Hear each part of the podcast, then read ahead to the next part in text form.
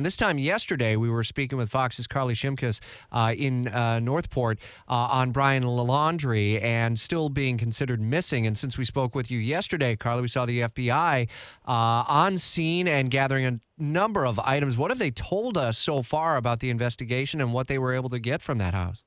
Yeah, well, first of all, I'm right outside the house right now, and it's quiet here. But yesterday, you're right, it's a madhouse. Some 20 FBI agents swarmed the property to execute a search warrant. Agents were seen carrying what appears to be boxes of evidence. The family's silver Mustang was also towed away and taken to the police station. We were expecting to hear from the Laundrie family attorney today, but he canceled that press conference overnight. So, like I said, 20 FBI agents to be in one location at one time at a relatively small home is a lot. And they brought in folding tables and chairs like they were going to be staying for a while, which they did. They also escorted Brian's parents out of the house while they were searching it and put Brian's parents in an unmarked car and then allowed the parents to go back into the house.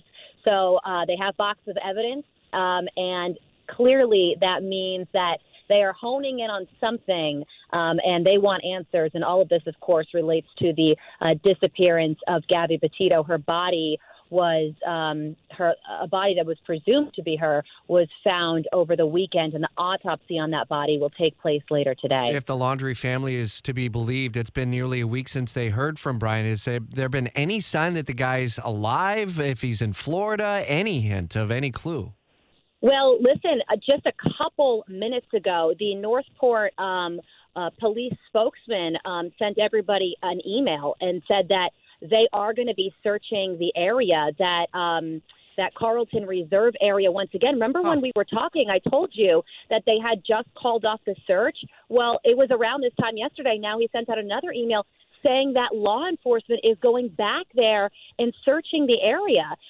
So apparently they do think that he could possibly still be in Florida. Other people, and this is all speculation at this point, other people say, you know, maybe he was never there before. Maybe his parents were covering for him.